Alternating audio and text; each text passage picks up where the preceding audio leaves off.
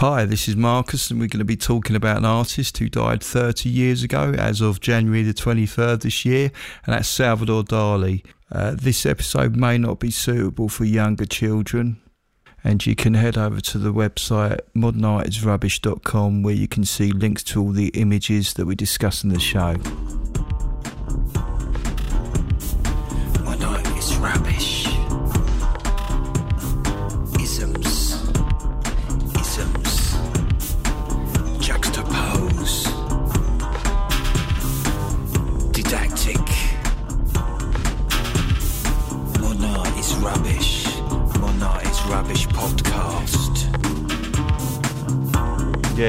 Hello and welcome to uh, Modern Art is Rubbish, episode number 29. Whoa! Uh, yeah, I remember that. Great, great uh, French speaking, Marcus. Yes, I remembered my uh, my my twenties. So uh, today, Tom, after the last pod, Tom, I got a bit um, I got a bit tired, as you do. You know, you've done you've done all the research and everything, and I had no ideas what we were going to do for this episode until I went to sleep. No. Yeah, and and I was visited by an artist who said you must do me. Well, he actually said you must do me like this. and uh, can you guess who it was? Well, I know who it was. You've already Yeah, told me. Oh no! yeah, you're right. I have. Oh, that was. Pretend you don't know All right, yeah. who. Um, who would talk? Can you do the impression again? You must do me. that's, that's as good as it gets. I didn't know Ross Abbott was an artist. Ru- Ross Abbott. Ross Abbott. Ross Abbott. You combine Bob Ross and Russ Abbott to make Who's Bob Ro- Ross? Boss. Oh. don't do not say that on an art podcast ever again. Who's Bob Ross? Oh, yeah, but I, Bob I, Ross, the man with the really big hair. He's got like a big. I take uh, it he's an artist. He's dead. Bob Ross is the master of painting. oh, is it? Yeah. He's he's the he's the master of instruction how to paint. Right. Yeah. He could do landscapes like that. wow. So his name was Bob Ross Abbott. Bob Ross. We should do a spec Bob Ross special. He's a, he's a hero of art. Oh right. Yeah. Yeah. Yeah, great. yeah. Well, his hair sounds good. Yeah, his hair is very good. Yeah. Yeah. You haven't guessed who it was then? All right. It's Yeah. Dali. My impression was that good, wasn't it? Yeah. So, um, you know, I was thinking about, you know, Dali, he's a showman, isn't he? He was uh, famous for his dreamscapes and, uh, you know, featured his anxieties and fears in his paintings. Yeah, and you never quite pick up a phone the same after seeing Dali works. No, no, because he Just thought, that phone anxiety. Have you Yeah. got? A, are, are you picking up a, a scorpion? Yeah. Also, he, I think it's because uh, phones, he thought they were quite uh, sexy. Oh right, yeah. Yeah. I don't know. Well, it takes all sorts, I suppose. Yeah, not my uh, iPhone 4S. Apparently, that's not sexy. Right, yeah. I showed that to my uh, niece. She saw, saw my iPhone 4S and she said, When did you get that? 2005? not with that voice, of course.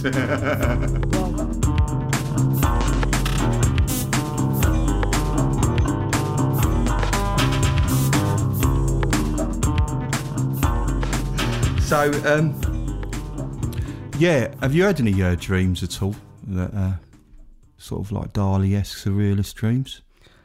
Um, well, there's, there's not many dreams I've had that I can I remember in the morning or that Yeah. stay with me, but I have, I have had one with a that had a an insect in a big cage. Yeah, what it was a bit weird. It was just in a cage, and I was, you know, I don't know. I was in front of it. So- I was scared in the dream. Yeah. It was a scary dream. But Dali, Dali paintings scary. Yes. Yeah. They can be scary and sexy and strange, Strange. It was lot, definitely strange. of- weird. strange juxtaposed, kind of juxtaposed, Yeah. juxtaposed uh, images and and uh, objects. Yeah. So, so does he? Uh, does he paint from his own dreams? Is that what he did? Yes, he did. He did. Um, I had a dream which I want to tell you about as well. Okay, go on then. know. Have you painted it? No, I haven't. I sound like a. Did I sound a bit like Martin Luther King there? No, I didn't think that at all. yeah. So, um, well, I actually had a, what was called a, do you know, lucid dreams? I had a lucid dream. Go on, explain to me. Right, it's where you know that you're dreaming and you can control Oh right, things yeah. within the dream. And I was in a shop, and I noticed that that the the the time. I looked at the clock and I thought, oh, it's like uh, ten past eight or something in, in in the shop. And then I looked away and the clock had changed time, and that's how I knew I was dreaming. Also, that and the fact that the the uh, boxes of cereal, uh, like there was a Kellogg's cornflakes box that was about about sort of about four foot, three foot tall. Wow. That's so that is quite a few kilograms of cornflakes. yeah. Yeah. That's just my dream. so I noticed outside there was some some uh, some some kids that were behaving quite badly, and I thought, oh, this is not on. And I thought I'm in a dream. Now I'd never do this in real life, and I don't advocate violence. But because I was in a dream, I went out and I punched one of them. You punched a child. No, yeah, well, they were about 16 and they're out of order and they're a dream. I was Yeah, dreaming, yeah. uh, yeah, in the dream, in the dream. So anyway, they, they obviously behaved after that and I went back in and I noticed I was going to start to wake up. Yeah. So uh, what you do when you're in a dream, if you don't want to wake up, you spin round. Whoa. And uh, that actually extends the dream if you spin in your dream. Wow, that's good to know. Yeah, so just remember that if, for you listening, if you want to stay in your dream longer, just start spinning around.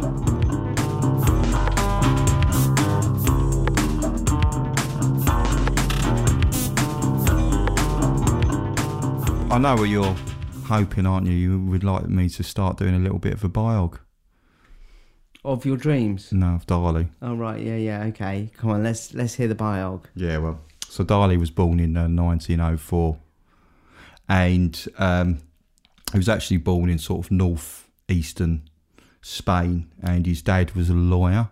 Figueres, he was Yes, um, and his father was quite strict, and he was a lawyer, and he was very close to his mother. And uh, he was quite a, apparently he was quite a shy and nervous child. Now the thing is with Dali, it's always quite hard to tell what's truth and what's not because a lot of the stuff he said was just pure lies. Sometimes he'd tell the truth, sometimes he'd tell half truths. It's quite surreal, isn't it? Yeah, yeah. But apparently, there's something I can confirm. His friends said that he was. Uh, this is a little strange Dali fact. He was terrified of grasshoppers. Well, who isn't? Absolutely, she said, literally terrified of them. And he, that the grasshoppers actually do appear in his uh, in some of his paintings. So, Ooh, gives me shivers. and of course, he was like a really uh, when he was younger, he was a really really gifted artist. The thing is, is just as uh, for those of you that listen to our Vincent Van Gogh podcast, um, there was a little baby Vincent that died before he was born, and uh, just the same as Vincent Van Gogh, there was a perfect little baby Dali that was born before Salvador, baby Dali. Salvador. Yeah, Yes, that's interesting. So he had he had a baby brother that died before he was born, Yeah. and they named him the same name, Salvador same Dali. as Van Gogh. Yeah. yeah. But his parents, Dali's parents, told him that he was the reincarnation of his baby dead brother. yes, Yeah, so that's quite interesting. Cause that's quite nice, isn't it? Really, you like all the pain of like losing a, a family member. It's kind of it kind of cancels it out somewhat if you're told that as a youngster. Does it? Do you think? well, I don't know. I mean, the thing is, is he, Interesting psychology. the shadow of his brother lived with him for for you know uh, lived with him for his, all his life his brother was always there and actually at some point he kind of said, thought that he was even became his brother even thought he was his brother Well, And- he, he was told that. So Yeah. what, why, wouldn't, why wouldn't you? Like some part of your psyche, you'd attach yourself to that, wouldn't you? yeah yeah Yeah. yeah your dead brother I mean and the thing is he used to refer to his him and his spirit as Castor and Pollux Castor and Pollux were twins and uh, when Castor was killed Pollux asked Zeus as you do you know just go and ask Zeus to let him share his immortality with his twin to keep them together. So uh, they were transformed into the constellation of Gemini. Yeah, so that's that's quite deep.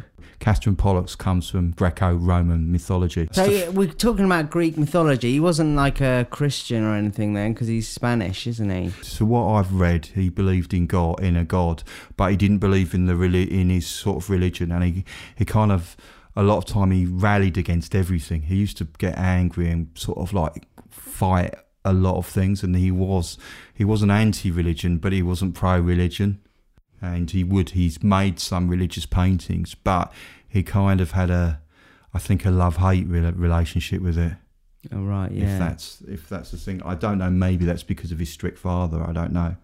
But uh, this pin, the painting that I'm looking at now, and we'll put full links onto the site so everyone can see it, was actually done in 1963, and it's called Portrait of His Dead Brother. And what's really interesting is it's a it's a it's a portrait that's been done in uh, what was very popular time, pioneered by the artist Roy Lichtenstein, of a kind of like it looks like a newsprint face on a Dali landscape. So it looks like a sort of close up of, of a newsprinted face. And what Dali's done is he's used the dots as in uh, that would be there in newsprint to create a face of a of a young boy. Now is that he's put that it's his brother, but I think it's you know it's just a face that he pulled from a newspaper because his brother would have been about two and a half when he died. Yeah, it looks like a sort of young Adolf Hitler or something, doesn't it? Yes, it does. Dali did a lot of a lot of Hitler images, and he was actually put on trial uh, by the surrealists for having so many Hitler images, and he basically said, you know, it's from my subconscious. You know, I draw what I see. So, but Hitler's obviously came to him a lot in dreams.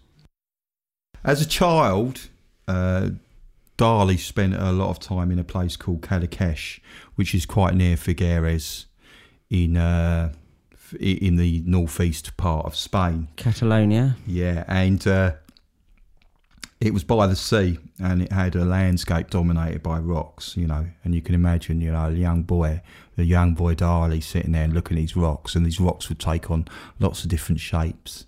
And I was looking at some photos of these rocks, and you see one shape of, you know, one of the rocks clearly looks like a camel, and then another one looks like a rhinoceros. So you can imagine where he gets all these ideas for these strange shapes, and uh, Nature. yeah, from nature, you know. And uh, again, he does these things where he takes clouds and sees double meanings in them. Have you ever done that? Set at clouds and looks and try to make shapes out of them. I've seen a, a man in the moon. What in in the clouds? No, not in the clouds, but I've seen a um, um you know a face in the moon. Oh right, on the moon. Yeah, Yeah, but it's kind of Oh. a similar sort of. Uh, That's like that one from the old nineteen. I think it's the nineteen twenties film. That quite that famous one. All right, yeah. yeah. Um, I saw one was was a flying saucer, but a perfect flying saucer, and it had all the windows. What in the clouds? unless it was a cloud flying saucer, it was literally like a perfect flying saucer with windows and everything and the shape. I assume it was a cloud. Yeah, because I mean, it's it's so annoying when you get your flying saucer and there's no windows on it. it's like, how are you supposed to see where you're going? You want to send it back to the company, don't you? Yeah, yeah. I don't. well, you would want a good view if you're going to fly and come all that way across the galaxy. In a saucer. Yeah. so you can imagine he he sees all these these extra images, these double images in in the clouds and in the rocks, and this does creep into his art later on in life. And uh, for example, in 1931, he painted a thing called Paranoid Village. And what happened was that Picasso uh, sent him an image of an African village in in the early um, 30s, and he looks at it, and what it is is when you look at it on one on one side, it looks like a sort of an image of five five people uh, sitting in front of a kind of like a, a an African home, an African hut in a desert landscape, and then when you turn it on its side, it's a face. Right, yeah. Well, I looked at it straight away. I saw the face on its side. So when I first, So what does that say it- about you that you didn't see the African village first? You just saw the face. Yeah, I had to look harder to see the people. Yeah. Does that mean that I'm uh, I'm a bit more off my head? a bit more surreal.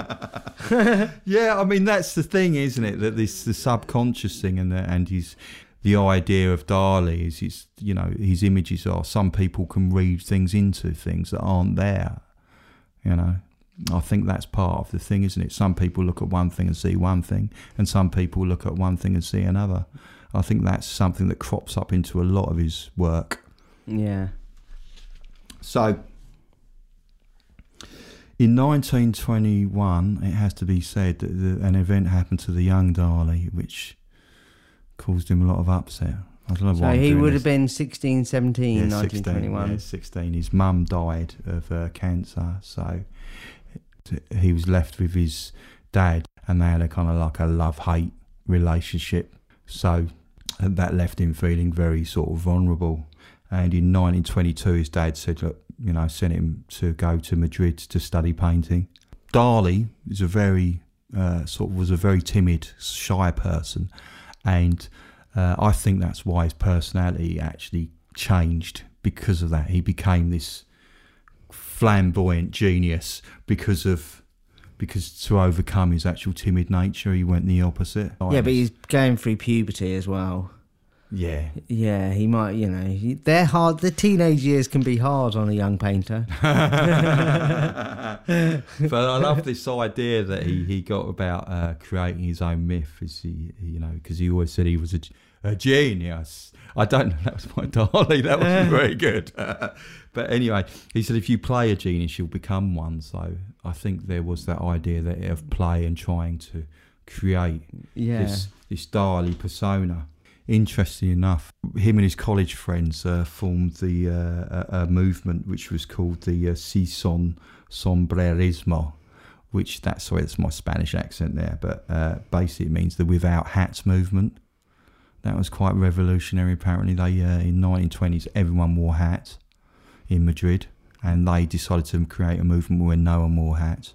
Whoa.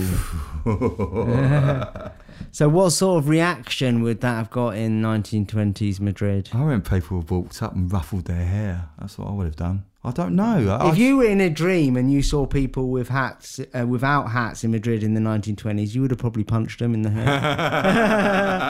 Particularly if they were teenagers. Are you suggesting that I'm violent in my dreams? That's a horrible thing to say, Saul. So, but I mean, it's like it doesn't seem like you know, look, looking back on this anti-hat movement. What, what were they called? Anti-hats. They were called Without without, hats. hats. Yeah, it was like without hats. Yeah, hashtag without hats. Yeah. like, they're not going to like upset many people, are they? I mean, was it like? Not polite to not wear a hat. It's quite hot in Spain. you know i don't know. I don't know what. I, I, never looked into the consequences of Right, non- yeah. hat wearing.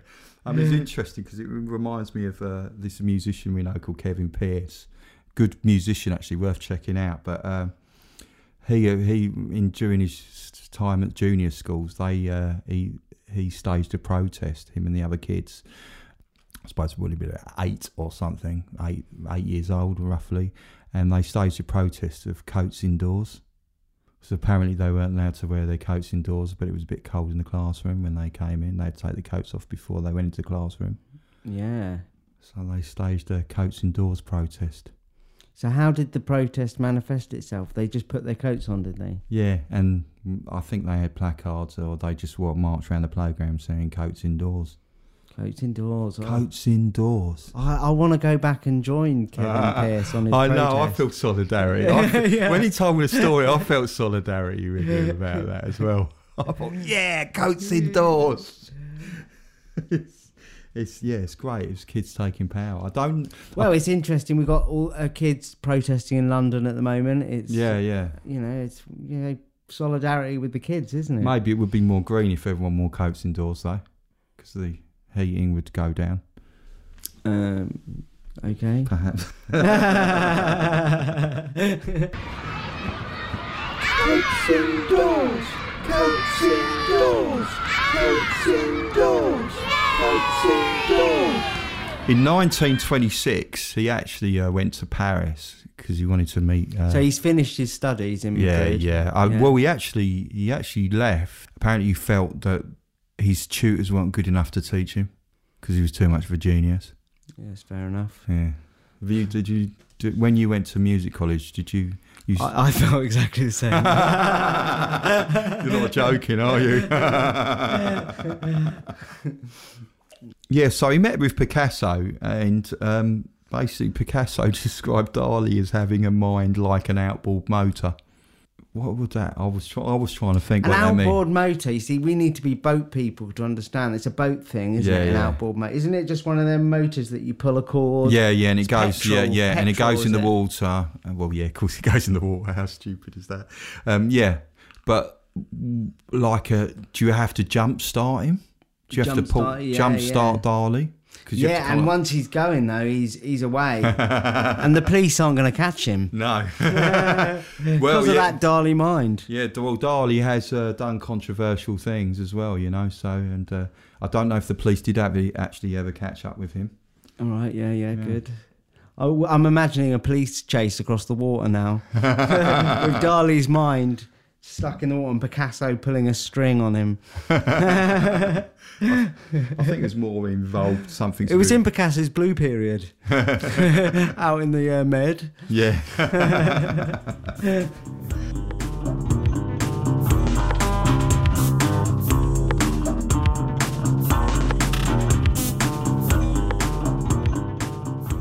Nineteen twenty nine is another really important year. It's the year It's the year of 24, 25 where he is now. to quote Salvador Dali, there can be no Gala with Dali.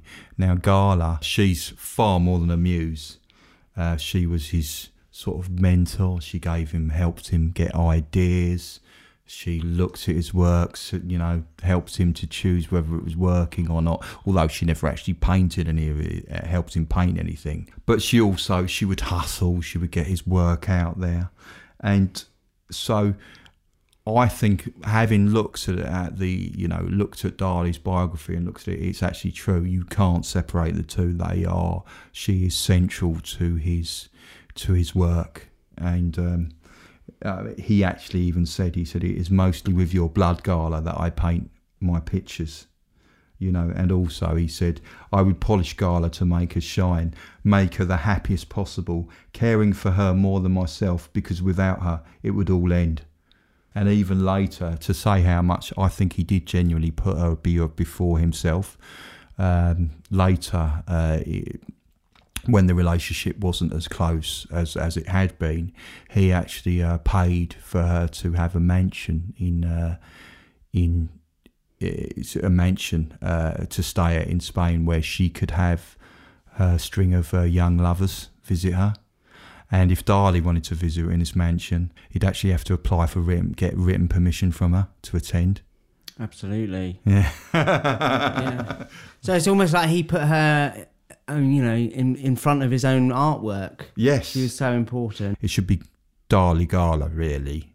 If we'd actually say they're actually almost like a, they are a duo, not a Yeah. Dali Gala, Gali, or Gali. Gala. Dala. that sounds like an 80s band called Dana, which I don't. Why am I bringing up them? I really should not. Scratch, edit. Or Dana.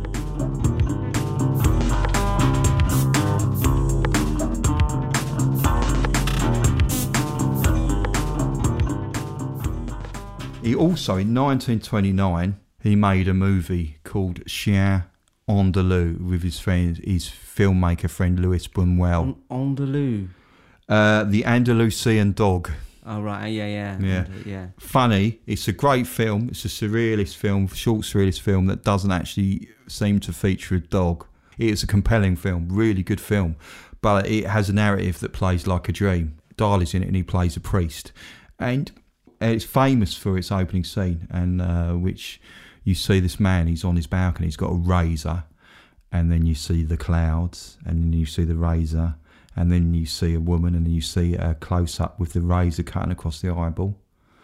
The eye, I don't know what the, the, the stuff is inside the eye. That sort of comes out. It's quite a famous scene from a film. Is it a cumulus or something? I don't know. Is that a cloud? yeah. well, eye clouds.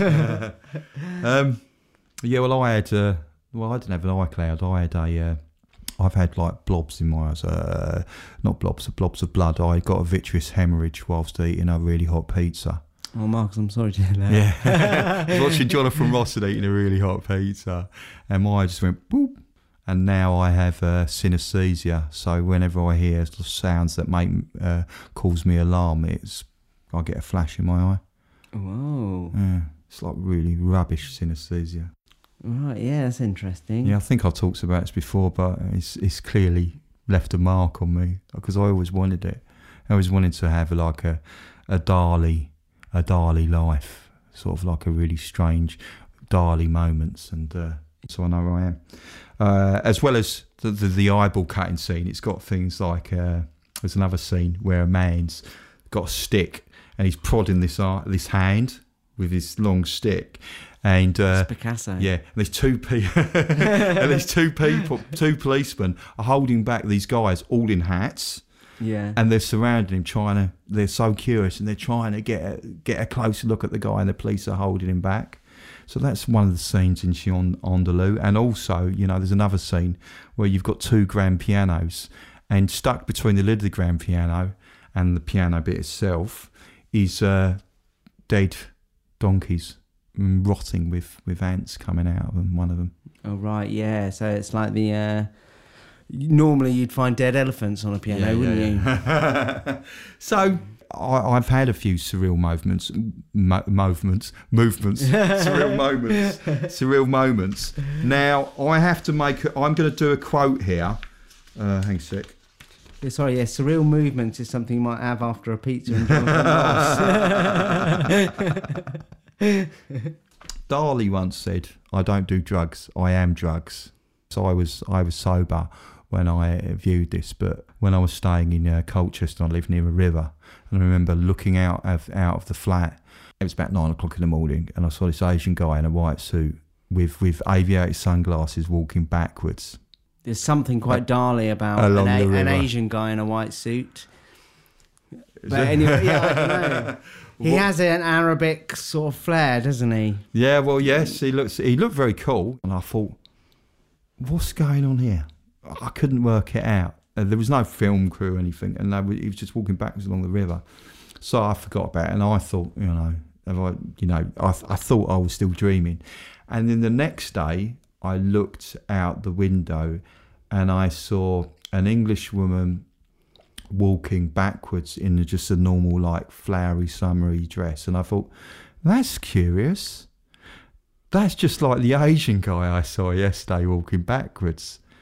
About a minute later, the Asian guy followed her walking backwards. Whoa, that is surreal. So it was from a window in a in a, in your flat Yes. where you were staying. So did you um find out what was going on with the back? No, and no it's one- quite unusual to see people walking backwards. No one believes me. Uh, I don't believe it, but I did see it, and and I've spoke to my brother who I was sharing a flat with, and he accepts it was true. I think, but I don't know. I don't know why were they walking backwards. Did I see? Did I see some? Did time suddenly Well, run people backwards? do walk backwards. It, like I say, you don't It's often see it. It is a thing. Yeah. So, like, maybe it was kind of uh, some dodgy ground under there. Maybe there was a few melting iPhones. they had to tread carefully backwards over them. Well, yeah, you would if you if you if you're confronted with Dali Dali kind of obstacles, you're going to have to approach it in a Dali way. yeah, very true.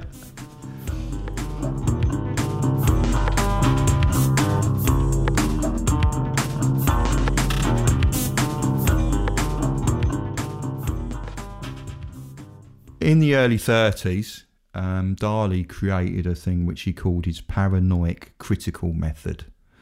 Right, it's a style of painting, and it's also he wrote about it as well. And he was very influenced uh, by Sigmund Freud, who was at the time he was doing pioneering research into the unconscious mind. Dali expressed this in paintings. He would, he would create paintings featuring images drawn deep from his subconscious, such as elephants, you know, drawers, uh, and they would represent certain things. Like, for instance, he'd have uh, ants. There's a lot of ants in Dali paintings. As a child, he saw an insect that had been eaten by ants, and just the shell was left of this little insect, and the ants were crawling all over it. The ants are featured quite heavily in a lot of his works. I think perhaps they, they might symbolise sort of powerlessness and death, and uh, some people have said it uh, represents a sort of overwhelming sexual desire. Yeah, so that's going back to Freud's work in the 1930s. Yeah, yeah, yeah. I wonder if it just meant ants in your pants. Well, that's not sexy, is it? Ants, what's ants in your pants? Ants in your pants is. Uh, it's not the same. That's not overwhelmingly sexy. Having ants. Uh, well, maybe some people find it overwhelmingly sexy having ants in their pants. Yeah. oh yeah. Let's look back to the customer service. oh, ants in the pants? Is that what you like, sir? Another thing that features quite a lot in his, his works, there's a lot of crutches in his work, uh, like wooden crutches. Basically, f- for him, I think it represented sort of death and resurrection, and you know, it supported the flaccid. Because Dali always felt quite impotent, and he referred to himself as the grand masturbator. He only ever slept with his wife Gala in his entire life, and apparently he was a quite a voyeuristic person. And I Right, think his kind of sexuality and impotence, he felt a lot of that. Yeah, and it's uh, the, his deep subconscious. Yeah. There's a lot of kind of quite melted, quite sort of uh, limp th- objects uh, and and flesh in in Dali in Dali paintings, and a lot of times they're supported by crutches. Oh. So that's it. Yeah.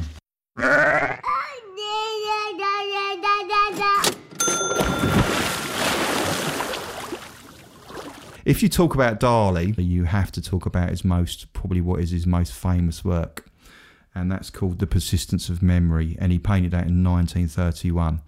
Now, this is a really quite a small painting, and it's in uh, in America, and basically what it is is a it's a picture of um, of of a landscape with rocks and sort of like by the beach. And again, it's it looks like the landscape that he would have seen when he was a child in in Cadaqués. What you've got a juxtaposition of hard and soft objects. In the middle ground, there's like a tree, and there's a melting watch on the branch of a tree. They're pocket watches. In the foreground, it looks like there's a table and there's another melting watch, and then there's a pocket watch, and it's got ants crawling all over it. And then in the middle of the picture, there's what looks like a melted face, and it looks like it's Dali's melted face. And on top of the uh, of his face, did another pocket watch that's melting. It looks a bit like a saddle on a horse. Mm, it's interesting. So you've got the ants there. You were talking about the Yeah. ants from his childhood on the carcass, and it's on the the ants are on the case, the carcass of the pocket watch case. Yes. Yeah. So it's you know death and time, and, and the thing is, is that he did this after eating camembert cheese. Ah. What- What's that? Have you had experiences with camembert cheese then? No, I haven't, but um, it's interesting. I like to know about substances that produce uh, produce surreal um, incidents. yeah, I mean, and it does. I mean, I think you can see the sort of the melting of, of the cheeses. You know, it does look. They they do look a bit like melting cheese.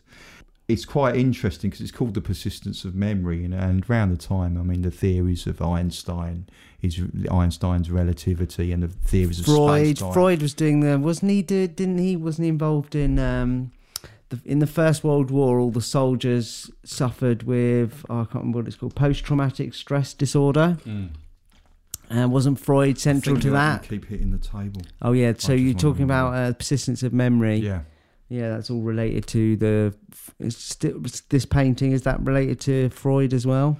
Um, Because he, he was reading Freud. Was that? Yes, it is. I mean, he- these these images are drawn from your sub to the subconscious, but I think the actual message when I look at this one is about time melting, time not being constant, being there's a lot of to me. I look at it and I think a lot of Melton Watch is a lot of insecurity. It's it's like it's almost like the end of time. And you know he would have been aware of Einstein at the time and and the Yeah, so what's Einstein's theory of relativity? about space time, about Space-time, time being yeah. relative, you know, Yeah, depending on where you are and what position you are. So yes, so you're looking at these and and you're thinking, yeah, you've got melting time, and also it's I think as well, is even today with the whole climate change thing, it's got another meaning because it's it's almost like time's running out. oh yeah, It's kind of like melting time. I'm sure that that probably wasn't on his thoughts at the time. But again, there is that kind of sense that nothing's constant. It's quite an insecure painting, I think. When you look at it, it, it, it looks very insecure, Mm, you know, yeah. and it's aware of the past of time. But amazingly, this shows how important Gala was when she saw it. Um, when she saw it, she said, "No one will, no one will ever forget it." All right. yeah. So Yeah. she knew straight away. Yeah. No. Well, that's uh, a poet poetic response to the persistence of memory. Yeah, my mum said that when she saw my portrait of two Smurfs that I did in watercolour. Was that when you were four? That's recently. no, she didn't say that.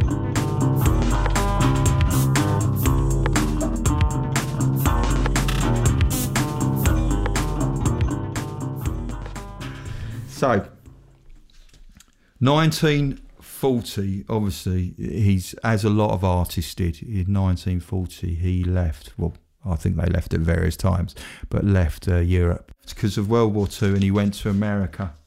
Now the thing is, he was already famous, and he'd been in. He'd already been featured on the cover of Time magazine.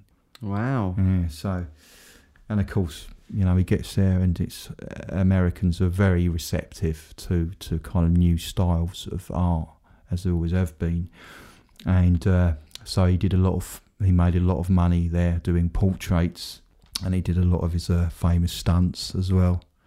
Thought, you know, a lot of people thought that Dali was all about the money, but I just think it was just a. It was just money to him was like an oil for the Dali machinery. So in like um, modern day, we say uh, we say that about our, our old friend Damien, don't we? Damien Hirst. He's all about the money. So that's true, isn't it? That's what people say about him. Yeah, What Uh, he'd probably say about himself, maybe. So Dali was of that same sort of reputation at the time. Yeah. This is a story that really sort of shows. Uh, I think there were lots of people that were driving him to say, like, "Let get get out, let's make money." And Dali was just going, "Oh, this is good. Yeah, let's just do it. It's easy." Because in 1974, uh, French customs uh, un- apparently uncovered a shipment of 40,000 sheets of paper.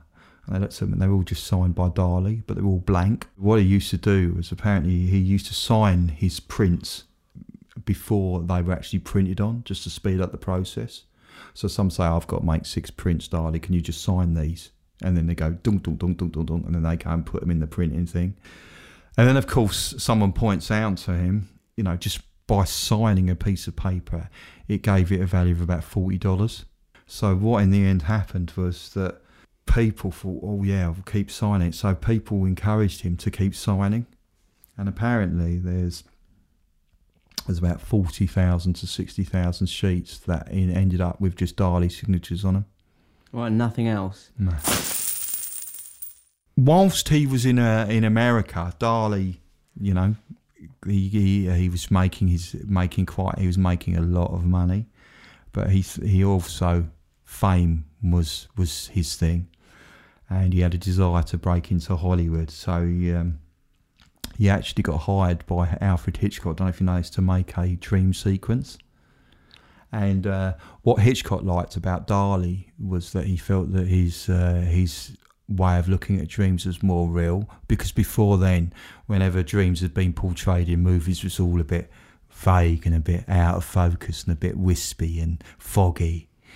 Hitchcock thought, well, actually, Dali knows what dreamers are. They were, you know, they had hard edges. They were real physical objects Yeah. strange thing. So he did that. So he uh, he actually created a piece, and I put a link on the website to the uh, the dream sequence from the movie Spellbound by Hitchcock for Oh, you to see. Yeah. Yeah.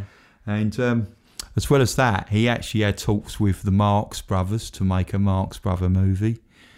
Uh, it was called. Uh, it was going to be called Giraffes on Horseback Salad. Giraffes on horseback salad. Yeah. Yeah.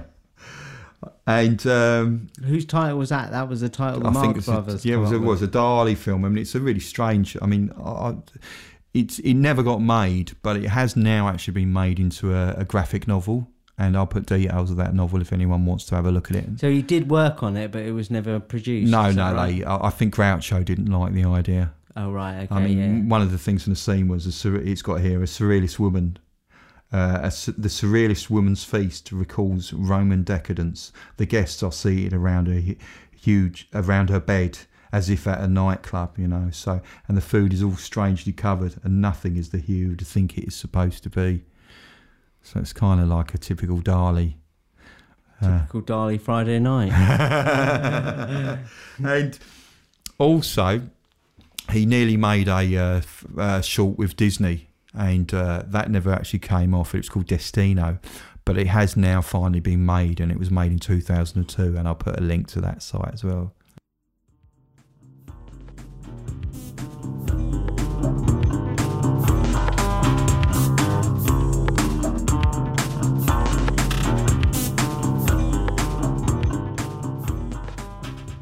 Dali did a lot of had a few stages of paintings, but his key uh, stages were the the one we talked about, the paranoid, the paranoid the critical method that we talked about earlier, and also he had one which was called nuclear mysticism.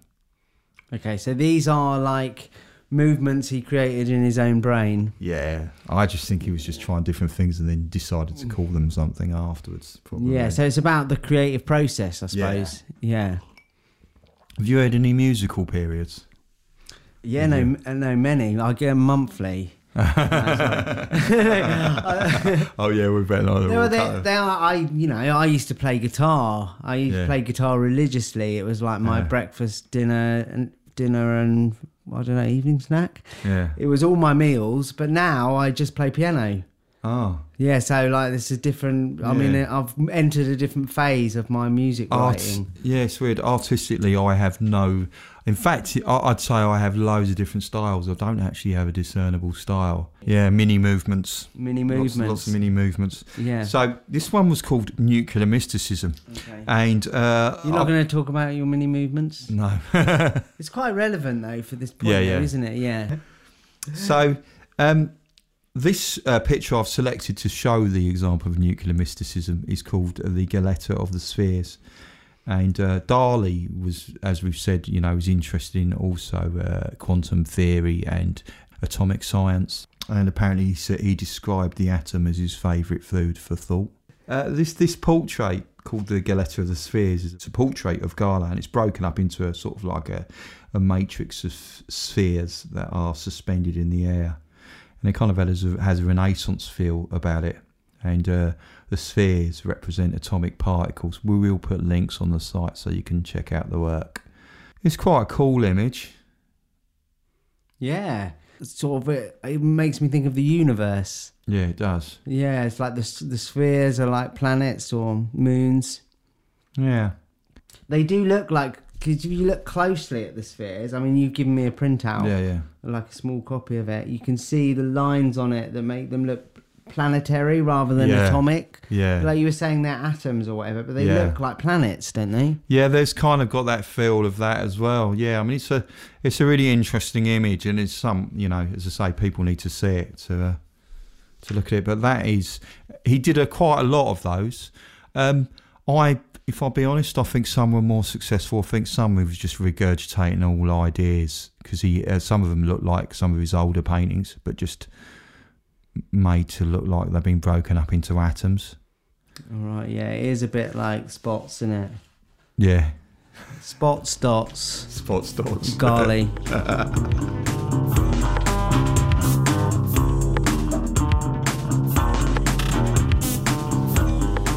Now, Dali's influence is still obviously felt today. Some of the surrealist, uh, you know, surrealism's influence is felt today, and Dali himself created a very famous uh, surrealist object called the lobster telephone. It took an object. He took a he took a phone, and he took a, a you know a, a, a lobster, well a resin lobster this is, and he placed it on top of the phone receiver. So what you've got is you've got an old style phone with a lobster stuck on top of the hand Yeah. receiver. He also plugged the wire into it, didn't he? Like it was the receiver. Yes, yes. So, I mean, the thing is, is that this again is is quite common. A lot of surrealist objects did that, where they took two completely unrelated things and then brought them together. And um, to Dali, you know, uh, phones and lobsters. I don't know why, but lobsters had a sexual connotation. For instance, in one multimedia artwork, Dali uh, dressed live nude models in seafood costumes and he used lobsters to cover their regions. Their regions. I don't know. Their private regions. Okay, and so did he then try and call the lobsters so they answered the phone and then? took it away? I hope not. but uh, you can see when he's when Dali, you can see how Dali actually came up with this idea because he was once asked about this and he said, "I do not understand why, when asked for a grilled lobster in a restaurant, I am never served served. I am never served a cooked telephone." I do not understand why champagne is always chilled and why, on the other hand, telephones, which are habi- habitually so frightfully warm and disagreeably sticky to the touch, are not also put in silver buckets with crushed ice around them. I've thought that myself. yeah. Well, I guess like the thing about um, buckets of ice is they do carry an electrical current. You can. he also created jewellery. For example, um, this, he created surrealist jewellery. I mean, the, the one I'm looking at the moment is uh, called Royal Heart and it's made in 1953. It's actually crafted from pure gold and it's actually encrusted with 46 rubies and 42 diamonds and two emeralds. And the heart, the ruby heart, actually beats. Very tasteful. It's not very tasteful. It's yeah, horrible. yeah. It's as tasteful as um, our friend Damien Hirst. Yeah, yeah, for the love of God, which came out in 2007. Dali also uh, he he made uh, furniture with a friend from England. He made, uh, for instance, he made a, a sofa which looked like May Mae West's lips, which you've seen, I believe, when you went to uh, his the Dali Museum. I have, yeah, I have. Yeah. Well, I showed you some photos I had, Yeah, didn't I? yeah. Yeah, it's one of those. Yeah. Yeah, and uh, what I like is so he's taken the actress Mae West and created a sofa out of her lips. Now the thing is, of course, if you think about it, if you see these lips, it's quite dark in a way because if you sit, you're getting kind of like you're sinking into the mouth of Mae West. Is that a bad place to sink? I don't know.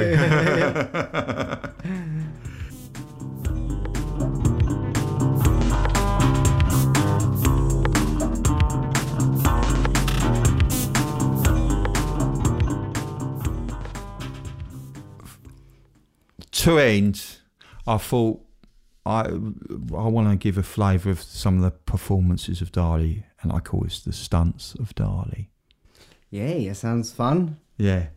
So, and uh, the first one was called I call well, um, it was called cauliflower car. He didn't name it cauliflower car, but it's involving a car and cauliflowers. Okay, I'm imagining uh, a massive car, cauli- massive cauliflower that drives Basically, with a courgette as a steering wheel. No, no, No. This is this is what he did was he actually his performance was he filled up a Rolls Royce with 500 kilos of cauliflowers and he drove it from Spain to Paris. Whoa! Um, and then he sort of uh, he did a talk. He did a talk, and apparently the reason was that everything ends up in the cauliflower. Okay, That was his reason. It's very surreal. everything ends up in there. Yeah.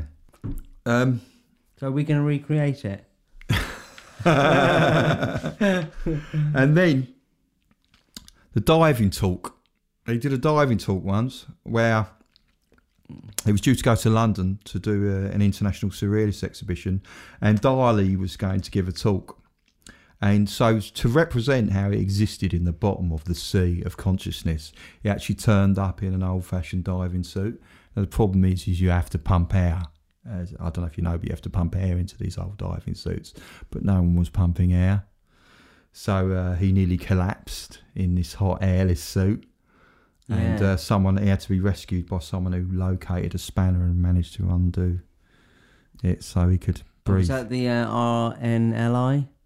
The Royal, what, the Royal uh, National Lifeboat. Boat Association. He also made a 12 metre long loaf of bread in a performance. 12 metre long loaf of bread. Yeah. You could definitely feed 500, 5,000. So I'm thinking of Jesus for some reason. It is Easter. We are recording some Good Friday. Perhaps. Yeah, That's yeah. why. Yeah. Um, it maybe I didn't see it in his cookbook though. Yeah. And uh, finally, one was when he he met Andy Warhol in in a hotel in in um, New York. You mean Andy Warhol? So, and apparently Warhol gave him a, a Marilyn screen print, and Dali took it, looks at it, and uh, weed all over it. And uh, Andy Warhol was quite delighted by that. well, you would be, wouldn't you? If you did, me, if I did a picture and you weed over it, I would not be happy. Yeah, but you're not Andy Warhol. or should I say, Andy Warhol? Sorry, I don't know what that is. yeah, so you would be upset if I weed on your picture you gave me. Yeah, I would. Well, even if it was a screen print of Marilyn you gave Yeah, me. but the thing is, is most of my work's watercolor, so you would So let's say actually you ruin gave, you gave me a watercolor of Kylie Minogue. Yeah, but you would be ruined because if you if you wee on watercolor, it tends to make it run quite badly. Yeah, but it's Kylie Minogue. Yeah, but- Surely it's like there must be some. Uh... Are we really? Are we really talking about weeing on Kylie Minogue? Well, no, on a watercolor of her. yeah, Yeah. it would run. Yeah, well, is there anything of yours that I could wee on that you'd be delighted by? Um, yeah, I've got a couple of pictures of Smurfs.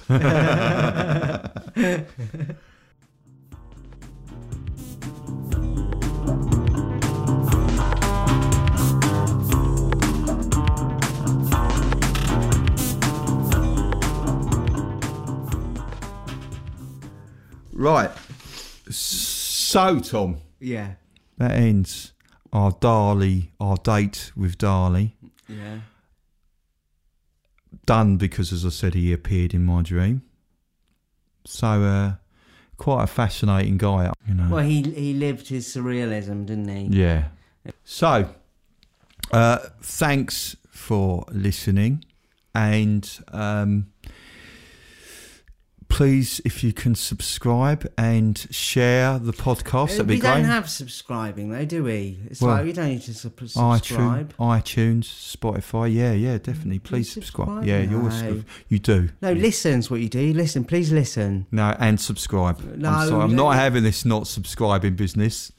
No, no, this is this is what all podcasts say, Tom. I know, but it doesn't make any sense that all podcasts say this, and it gets my goat up. Oh well, I'm saying subscribe. You're saying you can say something different. You can say what you want to listen. Yeah, please listen Yeah. to uh, to our pod. and subscribe.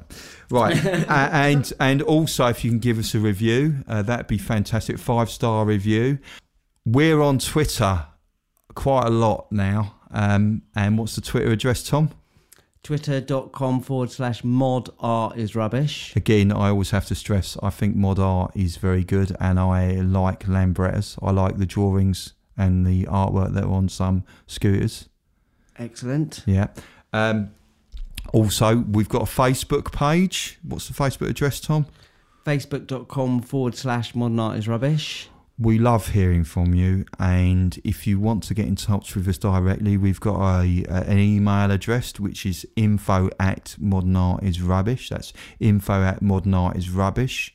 Dot com. Yeah, and also, um, it does cost us to do the podcast. Uh, some people like to support us by heading over to our Patreon page and making a small monthly donation, and that really helps. And the address is Patreon.com forward slash modern art is rubbish. And I think it's just goodbyes, isn't it?